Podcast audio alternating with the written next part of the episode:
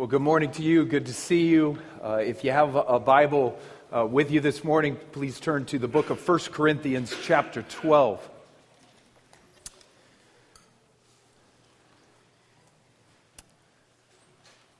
First Corinthians chapter 12. And after we pray, we'll be reading verses 7 through 11. 1 Corinthians 12, starting in verse 7. Good to see everybody this morning. Glad you're here. Did you enjoy the sun yesterday? That was amazing. You know, it's only in Minnesota that you sit outside on a day like that and actually try to get sun, you know? Still like 35 degrees or something, but you just think you're on the beach somewhere. I mean, that was great. Well, let's pray. We'll get started. Father, we just bless you. We praise your holy name. We thank you, Father, for the gift of your Son, Jesus, that in him, through faith in Christ, we might have new life, that we might be called your people, and that at the end of this life, uh, at some point when Christ returns, we would be raised again from the dead to be with you for all eternity. That is our hope. That's the Christian hope. And we're grateful and we are thankful, Father, that during our lives here on this earth, you have given us the gift of your Holy Spirit. And as we think about the Holy Spirit, the gifts of the Spirit again here this morning, we do ask for your grace, for the presence of your Spirit, for the help of your Spirit, and we trust that you will do it, Lord. We thank you. In the name of Jesus, we pray. Amen. Reading verse 7, 1 Corinthians 12, this Apostle Paul, he says, To each is given the manifestation of the Spirit for the common good. For to one is given through the Spirit the utterance of wisdom, and to another the utterance of knowledge according to the same Spirit to another faith by the same Spirit, to another gifts of healing by the one Spirit, to another the working of miracles, to another prophecy, to another the ability to distinguish between spirits, to another various kinds of tongues, to another the interpretation of tongues. All these are empowered by one and the same Spirit who apportions to each one individually as he wills. Amen. Amen. I, I started uh, a few weeks ago a series on 1 Corinthians chapters 12 through 14, looking at the gifts of the Holy Spirit. When you first come to Christ in faith, uh, the Bible says the Holy Spirit now lives within you, which is an amazing gift. And this Holy Spirit within you now starts to empower you with different spiritual gifts. And in these three chapters in 1 Corinthians, God teaches us about these spiritual gifts that Christians might have. And we're spending a few weeks on these chapters. This is my fourth sermon now in this series. Uh, you can go to our website to find the others. There's just some important foundational stuff there. Just to kind of remind you of the context of 1 Corinthians, this letter, 1 Corinthians, was written by the Apostle Paul, and he was writing back to a church that he had started in Corinth. Now, there seems to have been some division in this church at this point uh, on several different issues, and one of the issues causing division was this uh, idea of the spiritual gifts. Some Christians there had apparently elevated certain gifts of the Spirit, the gift of tongues in particular, thought they were more spiritual, it seems, is if they had that gift of tongues, and other Christians there, it seems, who did not have that gift of tongues, well, they wanted to forbid the gift of tongues altogether. It just caused too much disorder as far as they were concerned. So there was division there, and Paul here, he addresses this issue of the spiritual gifts. In the verses that we just read, Paul is stressing that there is a variety of gifts. There's not just the gift of tongues. They're all given, all these gifts are given by the same Spirit, but there's a, a, a variety of spiritual gifts. I looked in my last sermon at verses 1 through 11. We were just kind of pulling out some general themes in this long passage. And for the next couple weeks now, we will focus in on just verses 7 through 11, looking specifically now at the different gifts that Paul mentions here and just kind of flesh out these, these different gifts. Paul lists nine spiritual gifts. We just read them. It's not an exhaustive list here. The Bible in other places mentions other gifts that Paul doesn't mention here. You could look at uh, 1 Corinthians 12 later on in this chapter, or Romans 12, or Ephesians 4, 1 Peter 4, other spiritual gifts not mentioned here. But for the purpose of this series, we will focus primarily on the gifts in these three chapters, starting with the nine gifts that Paul mentions here. We won't look at these gifts in the order that Paul gave us here. I've tried to group these gifts in ways that might be most helpful for the purpose uh, of these sermons. And today, we're simply going to look at the gifts of faith, healings, and miracles. Before we do, however, I just want you to notice again that very important statement that Paul makes before listing these nine gifts. Paul basically gives us a little thesis statement here, a purpose statement, a primary reason for all these spiritual gifts that God gives to Christians. If you look again at verse 7, Paul says, To each is given the manifestation of the Spirit for the common good. So, to each, or to each and, and every Christian, the Spirit gives different gifts. A, a manifestation of the Spirit, Paul says, which is a significant statement. The particular gifts that the Spirit might empower in your Christian life, well, Paul says that those gifts are a manifestation of the Holy Spirit Himself. Those gifts operating in you are a visible, tangible expression of God Himself.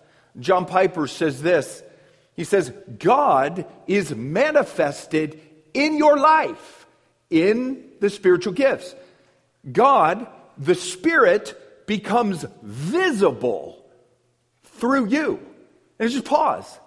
God, the Holy Spirit, becoming visible through you in and through the spiritual gifts that the Spirit might operate in your life. D.A. Carson, I've told you, he wrote a fantastic book on the gifts of the Spirit. If you have not read it, I would highly recommend that you get it. The title of D.A. Carson's book was Showing the Spirit. And he's saying with that title that that's what the gifts do. They show the Holy Spirit in our midst. God Himself manifesting Himself in his people, which is an amazing thing. And the ultimate reason for all of these spiritual gifts, well, Paul just told us there, verse 7 again. To each is given the manifestation of the Spirit. Why? For the common good. These gifts, spiritual gifts, are for the common good of the church, the body of Christ around the world. Spiritual gifts are given to each in order that we might help one another. Or, as Paul says elsewhere, they're given for the upbuilding of the church, that we might strengthen, comfort, encourage one another. It doesn't mean that you will never benefit individually from your spiritual gift. You will benefit individually as you use your gift, but you receive gifts not just ultimately for you, but ultimately for the good of the church at large. So that's Paul's thesis statement, this umbrella statement. It kind of sits over all these gifts that he then mentions. And he then gives examples here. Nine different gifts the Spirit might give. And we're going to focus today on just faith, healings, and miracles. And you know, when we look at these particular gifts of faith, of healings and miracles, please hear me on this. We, you know, we really first need to dismantle a few things. Uh, we need to probably tear down some false, unbiblical ideas about faith and healing and miracles. And then we need to rebuild a proper biblical understanding of those things. Because here's the thing, and you know this there are lots of crazy ideas today concerning faith and healing and miracles. Just think for a second about those first two gifts and kind of put them together faith and healing, or faith, healing, or faith healer. Now, what comes to your mind when you hear the phrase faith healer?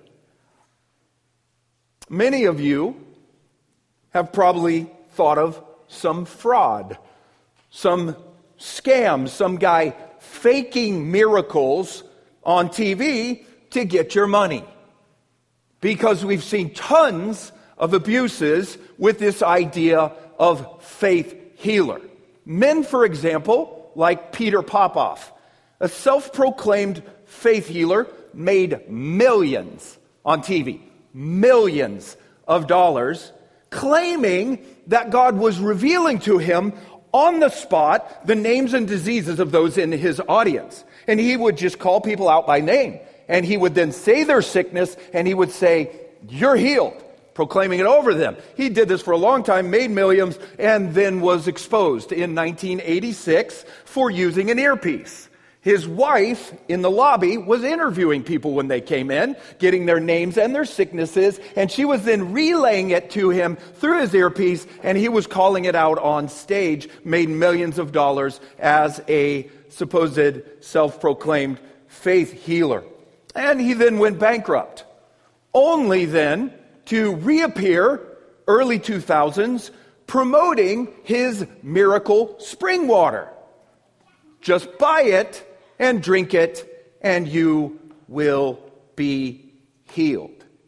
It's just a flat out abuse of these gifts of faith and healing. And there have been many others like him. So many, in fact, that Hollywood now makes movies about con artist faith healers. Like the movie Leap of Faith. Steve Martin as Jonas Nightingale, self proclaimed faith healer, using his revival meetings, meetings to scam money out of the people in Rustwater, Kansas. And you know, there's so much crazy stuff on these gifts out there today. Many Christians today just live with a very unbiblical concept of faith and healing and miracles. There's a story in 2011, the Oregonian paper, you can look it up. Dale and Shannon Hickman, members of a church in Oregon, they were sentenced to six years in prison. And why? Because they simply refused to seek medical attention for their newborn son. He was born premature with a midwife, weighing less than four pounds, nine hours after birth, his health failing, and the press release said, quote, the father responded by praying and anointing him with olive oil instead of seeking proper medical treatment. Now, there's nothing wrong with praying and anointing your child with baby with with with um, olive oil and praying for your child to be healed, but then use wisdom and and seek proper medical attention. They did not, and the baby died. Probably thinking if they did seek medical attention, it would show a lack of faith, which a lot of people have been taught, which is just an abuse of biblical teaching. And at the trial, pediatric experts testified that if they had sought medical assistance, the infant would have had a 99% chance of survival. And they served 75 months in prison. And stuff like that is happening all the time now in our day.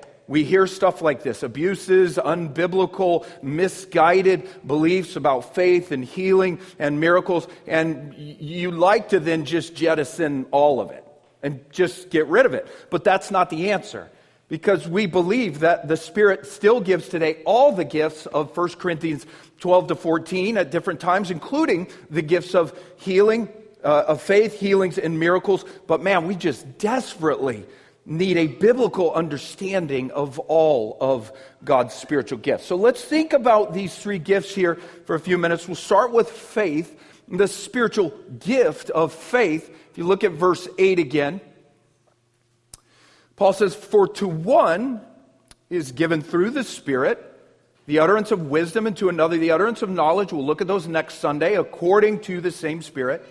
To another is given faith by the same Spirit. You just pause and think about that for a second. You know, the Bible has just so much to say about faith. We, we see several types of faith in the Bible. Theologians talk about a saving faith, but then a sustaining faith, but then also Paul talks here about this special or this gift of faith. And that first kind of faith, saving faith, is a faith that every true Christian has. You trust in Christ.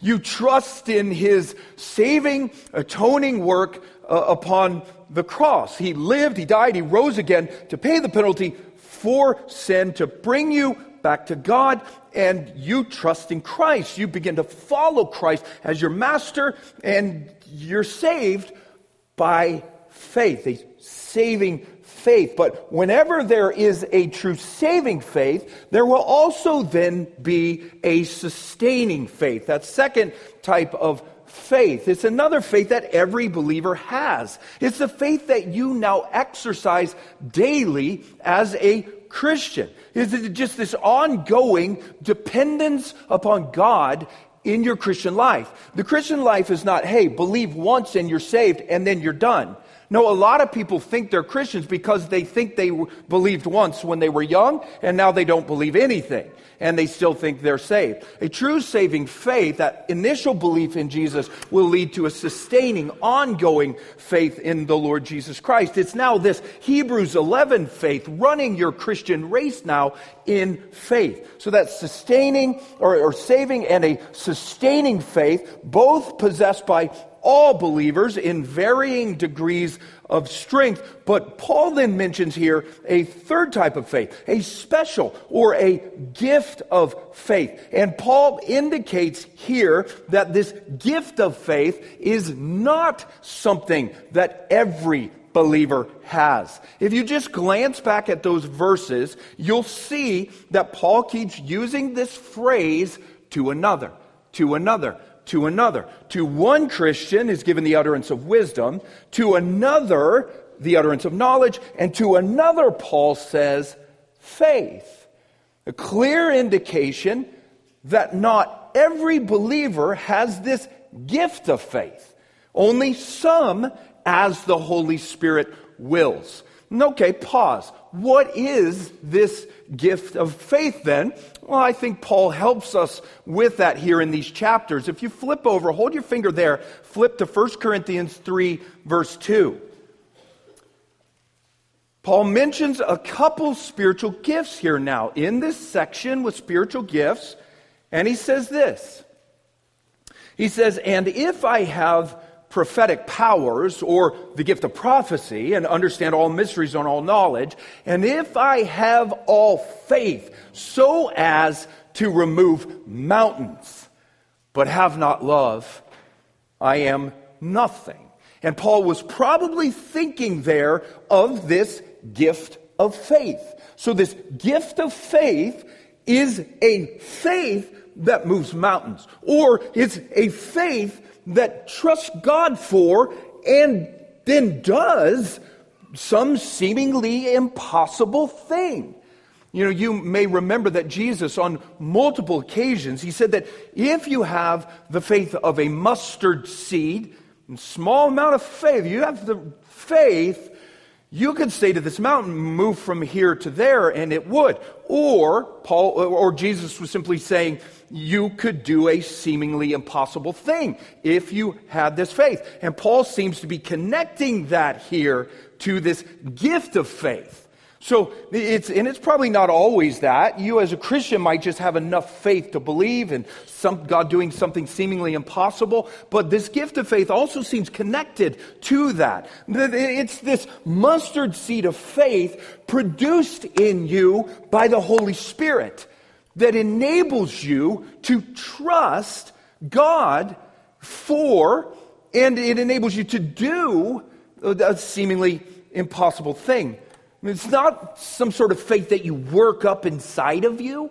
And I think a lot of people have gotten into abuses there. You just got to strive and work up this faith, kind of muscle it up in you, but it, it's not that. You, are not sitting there saying, I, I believe, I believe, I believe, I believe. No, this is a gift from the Holy Spirit. This is a gift the Spirit does within you. Now, it, it, it, it could be more of a permanent gift of faith that once you've received this, then you just have this ongoing measure of extra faith in your Christian life that inspires the people around you. Or it may be just kind of a more occasional type of faith. The, the Spirit just empowering Christians with additional faith at certain times to believe for certain things. This sudden Holy Spirit surge of faith in a particular situation of, of need or, or of challenge, this sudden boost of extraordinary certainty, assurance that God can and will move in this certain situation and do something that seems to be rather impossible. You think about this gift of faith by the Holy Spirit, it could possibly take many different forms. Many people have pointed to the life of George Mueller of Bristol. And just a great example, maybe, of this gift of faith over an entire life. I have a photo here of George Mueller, 1800s in, in England. That is what my beard would look like if I grew it out all the way. Uh, man, I remember reading the biography of this man, George Mueller, when I was in middle school. And, and it, it's just the testimony of a man who had extraordinary faith in God. And he had extraordinary faith for a particular thing. George Mueller was just convinced that God wanted to provide for orphans through him. So he started orphanages, ultimately caring for over 10,000 orphans without ever asking anyone for even one penny. He just trusted God. This deep down faith that God had called him to do something and that God would provide for these orphans. And God did. Throughout the course of his life, 1800s, over $6 million passed through his hands. Never asked for one cent.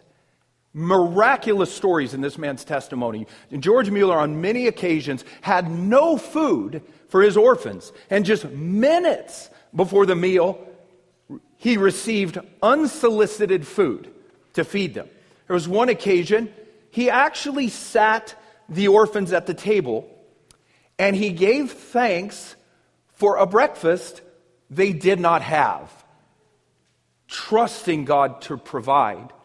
And the baker, town baker, then suddenly knocked on his door, just so happened to have some extra bread and wondered if they could use it at the orphanage. And the milkman's cart then broke down right outside, and he wondered if they could use some milk. It's just this amazing faith in this man. And you can look at the man and you can boast in him. You could glorify him, or is it possible that was a Holy Spirit gift of faith?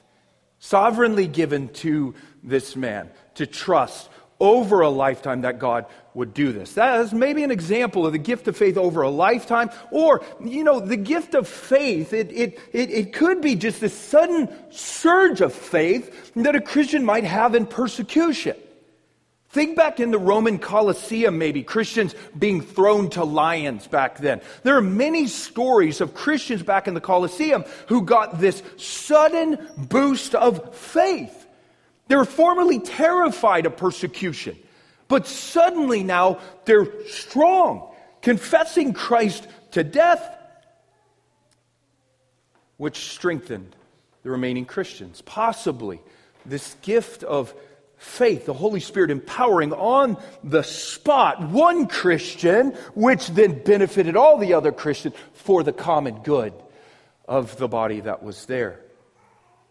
And you know, this gift of faith in Paul's mind, it was also probably connected to some degree to healings and miracles. Because in verse 9, if you look there, verse 9, Paul mentions the gift of faith, And then he instantly mentions the gift of healings and miracles. So it's probably connected in some way uh, to Paul, for Paul. This faith, Paul says, that moves mountains, or this, this faith given to you in a certain circumstance that then empowers you to believe for and to pray for some seemingly impossible healing or miracle, and God then acts.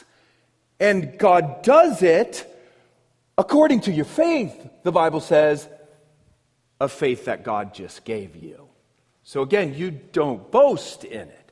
God supplies the surge of faith, and you believe that God will do this. You pray, you have a sudden confidence God is going to do this, and God does it according to the faith that He gave to you. Sam Storms tells of a time a young couple came to him, and this young couple asked uh, for Sam and the other elders of the church to pray for their infant son. He was two weeks of age. He had a serious liver condition.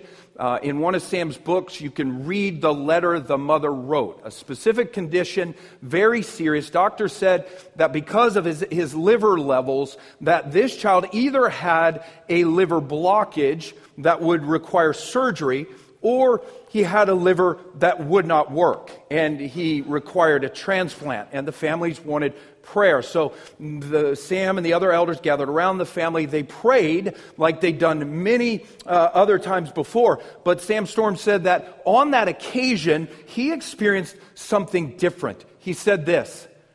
He said as we prayed something very unusual happened. As we laid hands on this young child I found myself suddenly filled with an overwhelming and inescapable confidence that he would be healed.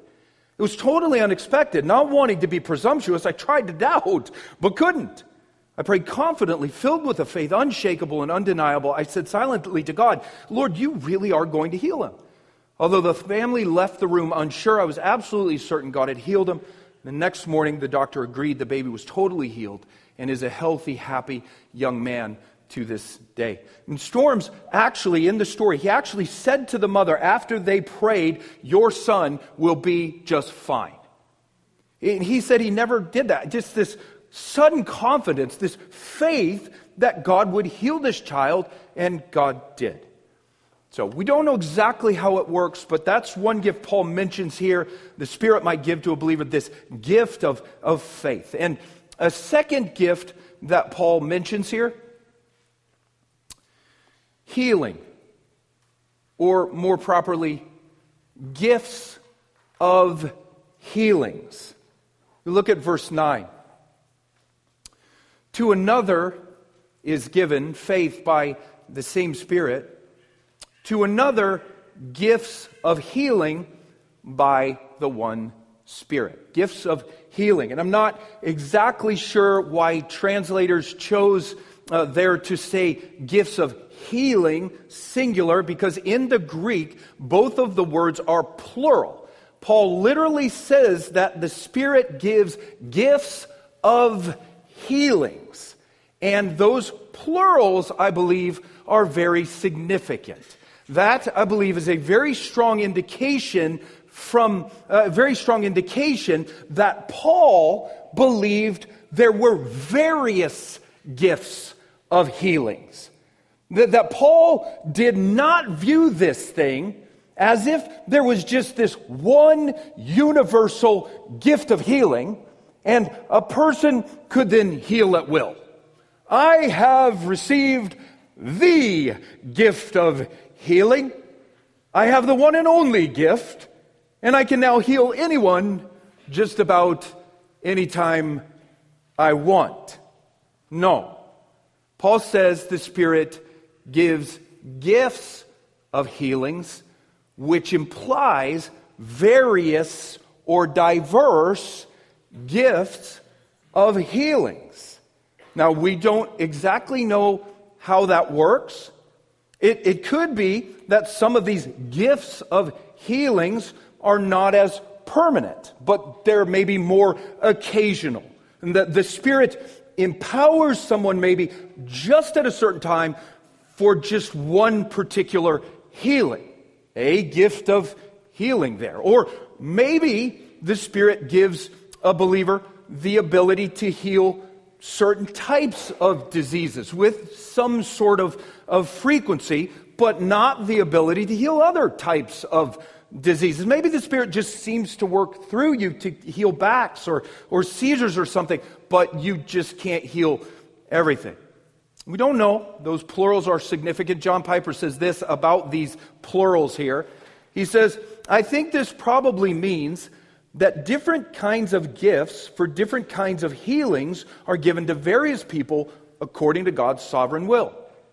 This alone would suggest that one person will not have a monopoly on every sort of healing that is necessary. And it suggests that there will be many times when a person with some gifts to heal will not be able to heal in other circumstances.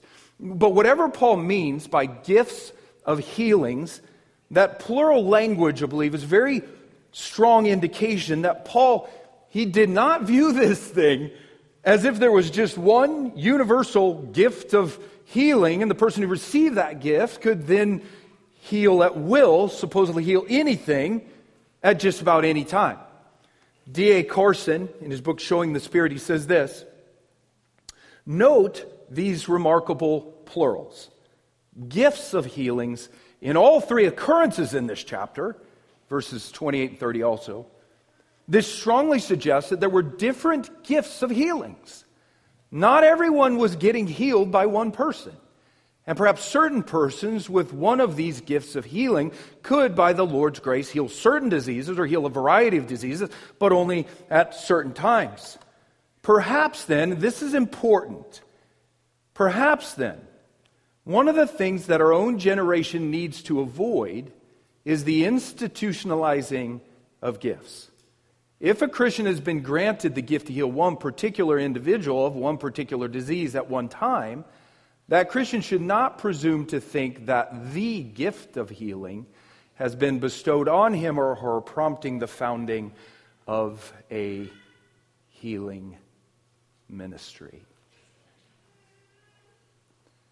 And that is tremendous correction for many of the abuses that we've seen with so called faith healers. Many so called faith healers have claimed to have the gift of healing, implying they can heal just about any and every disease, deformity, just about any time they want. And on many occasions, they have then institutionalized that gift, as Carson says, creating this healing ministry, and then go on the road or go on the air. I can heal you no matter what you have, just about any time, if you just give money to my ministry. And you can see that stuff all over the place. But please hear this the Bible says nowhere that there's this one universal gift of healing. Never. But gifts, plural, of healings, plural. Now, somebody might have stronger gifts of healings, and the Lord working through them to heal maybe many people at times or multiple people, but plural gifts of healings. And Paul says in verse 11 that all these spiritual gifts in this passage, including all these gifts of healings, they are all empowered by one and the same Spirit who apportions to each one individually as he wills. These, these gifts, they, they just don't operate according to the will of man, but they operate according to the will of God. This, the Holy Spirit blowing, as John 3 says, like the wind, wherever he, he sovereignly wills. And listen, you know, I know it's hard for some. You hear of healing and you hear of different things, and then it's a struggle why didn't my relative get healed? Why didn't I get healed? Why? Why? Why? And, and if that's you, man, all the grace in the world to you. God feels your pain, God, God sees your pain. And please hear this. As, until Jesus returns, we will probably never know why God sovereignly wills to heal some and not others.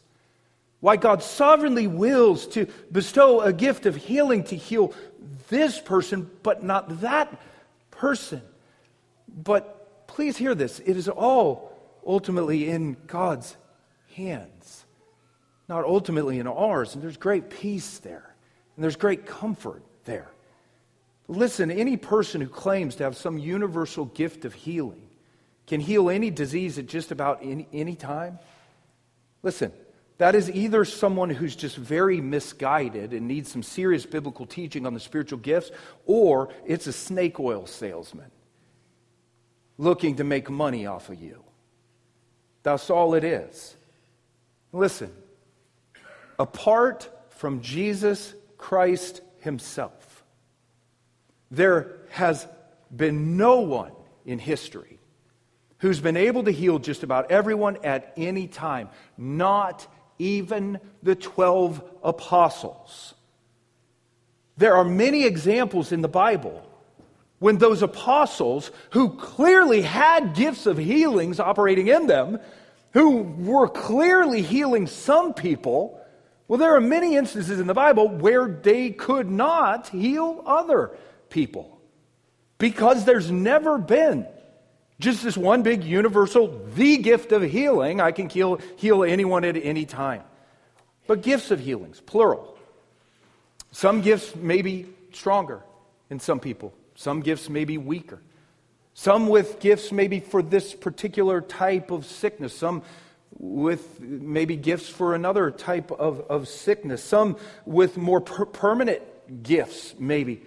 Some with more occasional, on the spot, for maybe one moment type of, of, of gifts. We, we, we don't know, but all those gifts of healings operating as the Spirit sovereignly wills.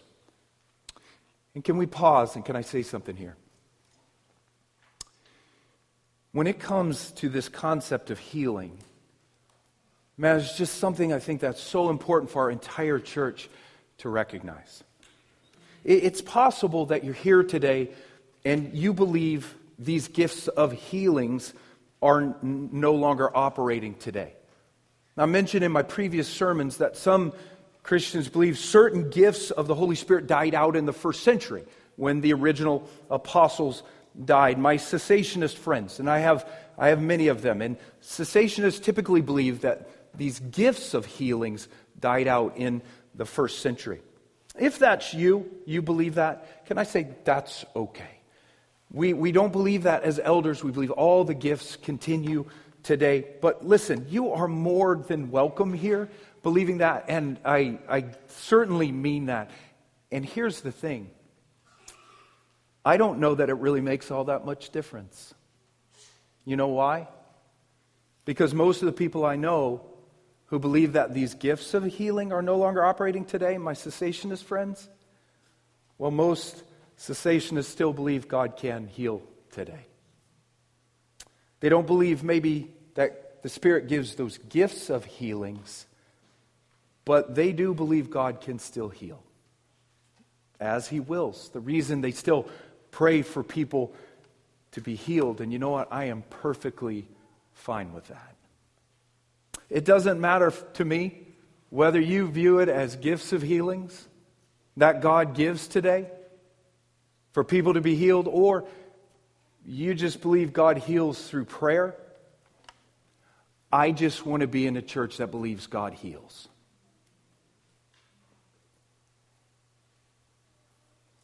I just want to be in a church that believes that God still heals a unified faith that God is all powerful. That God can do anything He wants at any time. He's pleased to do whatever He wants in heaven or on earth. We want to be in a, uni- a church that's unified, a unified prayer for healing, fasting at times for healing, a unified looking to God for healing, for the common good of the body of Christ around the world.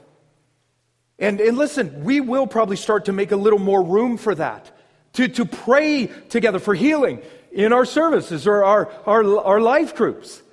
We, we will probably have prayer ministry teams that will begin to pray for people.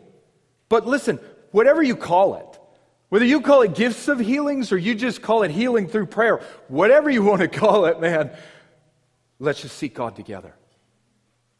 Let's not just talk about it, let's seek Him for it. Let, us pray for it. If and when the body of Christ needs it, if and when we need it here in this body, because God still heals today. Sam Storms, in one of his books, he tells about a woman in Wales, Marjorie Stevens. He received a written testimony verified by many people. In 1955, Marjorie Stevens was afflicted with severe multiple sclerosis, lifted in and out of a wheelchair for five years. Legs and left arm useless, left eye closed, vision in her right eye virtually gone, would lose consciousness for hours at a time. And on February 4th, 1960, Marjorie said that she had a dream. She saw herself sitting in a chair by her bed, healed. She heard a voice that she believed to be that of Christ, who said, Tarry a little longer.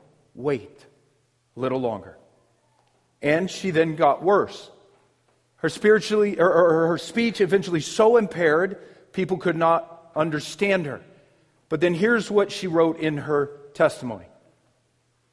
On Monday, July 4th, exactly five months after God had spoken to me, my Lord healed me in the very chair of which I had dreamed. I had said goodbye to my husband at five minutes to six on that Monday morning, a helpless woman. At 6.15, my mother gave me a cup of tea. At 6.20, my father and mother lifted me from my bed, strapped me in the chair beside the bed, put a bell in my good hand to summon aid if needed, and left me alone. Then, in a matter of seconds, when I was all on my own, my Lord Jesus healed me. I felt a warm glow go over my body. My left foot, which was doubled up, straightened out. My right foot, the toes of which were pointed towards my heel, came back into position. I grasped the handle of my bedroom door, which was beside me, undid the straps which were about my body, and said, By faith I will stand, which I did. With that, I thought of my mother and the shock it would be to her if she came back to find her daughter standing after so many years. So I sat down and called for her. And with that, both my parents came running to my room, thinking I was in need of them. I said, Mom, dear, take my hands. Please don't be afraid. Something wonderful has happened. I put out my right arm, and as I did so, my left arm came out from behind me and joined the other. It was so wonderful a few minutes afterwards to find I could wear my own wedding ring, which I had not been able to do for years, as my fingers of that hand had got so thin. And my mother said, Darling, how wonderful. Your hand is warm and is well again. And I said, Mum, dear, it's more wonderful than that. I can stand. And with that, holding her hands, I stood once more on my two feet. Then, gently putting my parents to one side, I said, Dears, I do not need your help anymore. I am walking with God. Unaided, I then walked from my bedroom through the small dining room to the kitchen, my parents following mutely behind me. When I reached the kitchen, I turned and went back into the dining room. Taking off my glasses, I said, Mom, I can trust God for my hands and feet. I can trust Him for my sight. And with that, in a moment, my left eye opened and my sight was fully restored. In fact, Jesus made such a perfect job. I do not need the glasses I had before I was ill. And I am now writing dozens of letters a day. To him be all the glory. And 30 years later, Marjorie Stevens was still alive and healthy. And healthy. Listen, our God can. And our God does still heal. And you know in your heart that God, the Almighty King of the universe, who created our bodies initially, can restore our bodies in and through Christ. And every healing is a picture of that final day when we're all raised again in perfect resurrection bodies. God still heals. So listen, whatever you call it, gifts of healings, or you just call it God heals through prayer, okay, let's be together and let's ask God for healing. Let's pray. Let's seek God for healing in and through our local church body. So that's the gift of faith. That's the gifts of healings. And one final gift today miracles or the workings of miracles. If you look at verse 9 one more time, Paul says, To another believer, to another Christian, is given faith by the same Spirit. To another, gifts of healings by the one Spirit. To another, the working of miracles. And once again, don't quite understand the translation. In the Greek, both words are plural. Paul says they're literally the Spirit gives workings of miracles. Or it could be translated as deeds or even energizings of powers. The Spirit gives energizings of, of powers. The Greek word is dunamis. It's the word from which we get dynamite. The Spirit empowers at times these deeds of powers, these workings of miracles within his body. And the plurals, once again, are significant. Paul indicating again, I believe, that there's not just one big universal gift. I have received the gift of miracles. I can now perform any miracle you want if you give me enough money. It is according to my will. What do you need? No. The Spirit gives workings of miracles, indicating that there is again probably some variety here in how this plays out. The Spirit may be bestowing the gift over here for this particular occasion and some, some, miracle here, and then empowering some Christian over here for, for, for that occasion as the Spirit so sovereignly wills. D.A. Carson says this. He says the plurals are again noteworthy and probably signal the same sort of diversity as in the previous gift, the gift of healings. There's probably great diversity, variety again, in how the Spirit sovereignly bestows at times these workings of miracles or deeds of powers. And Paul's probably thinking now, when he's talking about these deeds of powers, he's probably thinking now a little differently than physical healing. Wayne Grudem says this Paul here lists healings as a separate gift. Therefore, in this context, he must have something other than physical healing in view. So think of other things, deeds of powers, other maybe than physical healings. You know, uh, uh, some examples uh, of these workings of miracles might, might include things like we see in the life of Samson in the Bible. You know, I think a lot of people, when they think of Samson, just picture him in your mind. Did you picture this huge, muscular guy in your mind? Like, this guy's really been lifting some weights because he does some pretty incredible things. I don't think that's what Samson looked like. I don't think he was big and muscular and strong. How do we know? Because everybody kept asking him, Wherein, Samson, does your strength come from? Oh my word, how are you so powerful? Samson might have been the measliest guy on the planet at that point, and everybody was astounded. These were supernatural feats in Samson's life. They were Holy Spirit feats. How do we know? Bible says. The Bible says repeatedly that the Holy Spirit would rush on Samson and he'd then do these seemingly impossible things. He'd defeat all the Philistines with a jawbone or he'd carry the, the city gates up onto a hill or he'd topple an entire, entire banqueting house by pushing on the pillars. These were Holy Spirit deeds of powers. And it is possible that this gift, these deeds of powers or workings of miracles, might include things like, like that. The, the Holy Spirit just empowering a Christian sometime to do some seemingly impossible thing. A, a, Christian may be empowered to lift something all of a sudden. That that Christian, there's no way that Christian could lift, and a person's life is saved. Vijay Misal, our missionary friend in India, he tells how he was in a car in India, upside down, submerged underwater, unconscious for 20 minutes. They were trying to get him out. And they got him out, and he lived a possible example of a working of miracles by the Spirit. Or it, Paul might be thinking here of casting out of demons. Do you realize that not every demon disappeared in the first century? Do you know that? Demons still exist. Bible's clear. I think many of you have probably run into situations where you knew there was something not right in this person. And Paul could be thinking of these workings of miracles of casting out of, of demons, the, the power to do that. Or maybe think of some sort of nature miracles. You know, you can think of the life of Jesus cursing a fig tree or turning water to wine, or, or Paul, Acts 13, pronouncing judgment on a magician and he's instantly blinded. He's not healed, he's blinded. Or there's a man, uh, you may have heard the story, Brother Andrew. He used to smuggle Bibles across, uh, he, he, would smuggle them behind the Iron Curtain uh, during the height of the Gold War. uh, the, the gold, the Cold War. And I'm looking for that gold war, wherever that is. I'll go fight in that war. They're shooting bullets of gold, man. Let's go.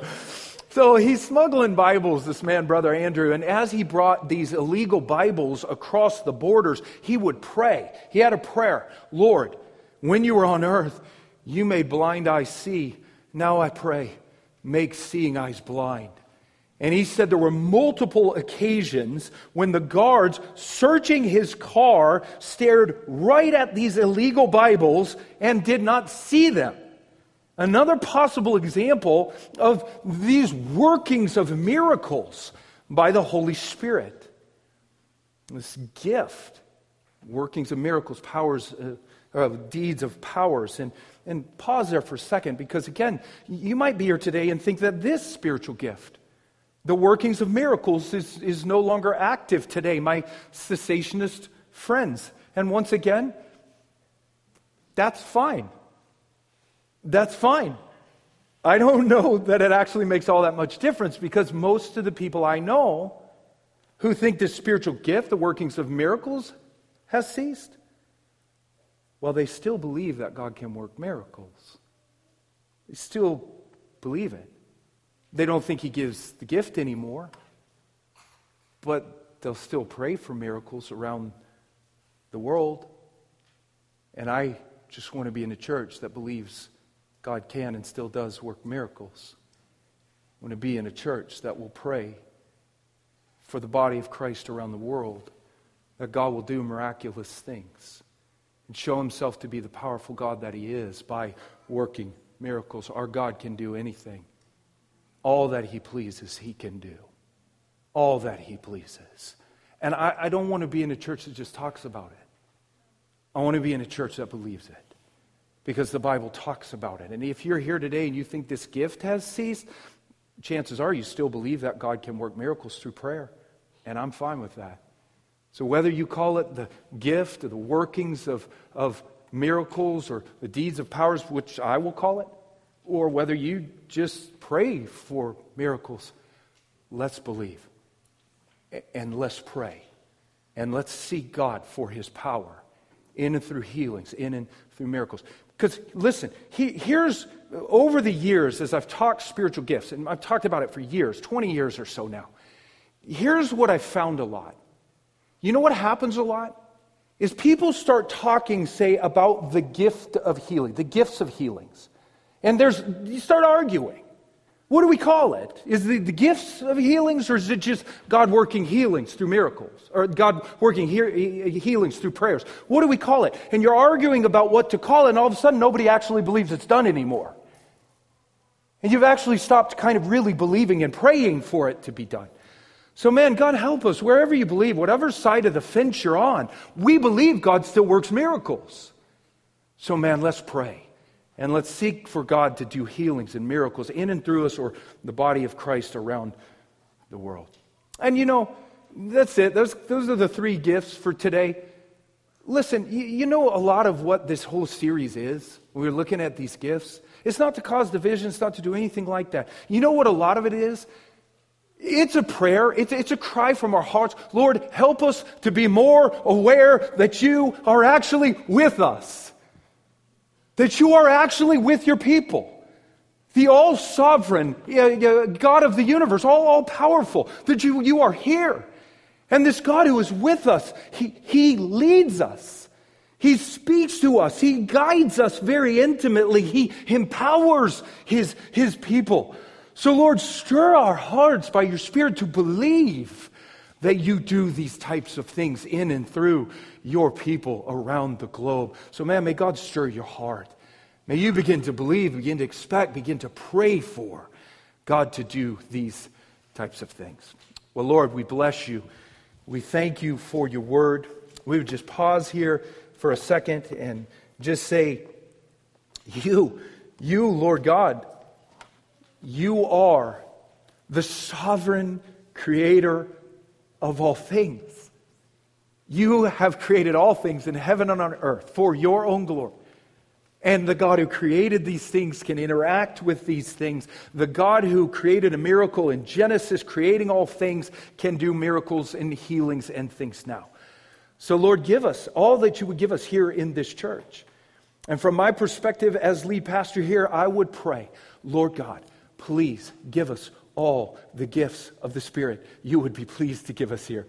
Lord, don't let there be unbelief in our heart that would be an obstacle. Don't let there be fear in our heart that would be an obstacle. Lord God, give us all the gifts of the Spirit, all these manifestations of you in our body that you would be pleased to give us.